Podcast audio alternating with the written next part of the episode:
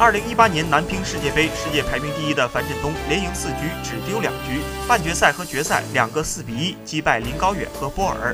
继二零一六年后再次获得世界杯冠军，也是为国乒男单重夺冠军。二零一八年至今，樊振东今年除了在亚洲杯小组赛中不敌张本智和外，其余外战保持全胜，状态极为出色。如今世界杯二度锋芒，樊振东应该对自己提出更多的要求。与马龙、张继科相比，樊振东还缺少世乒赛和奥运会冠军。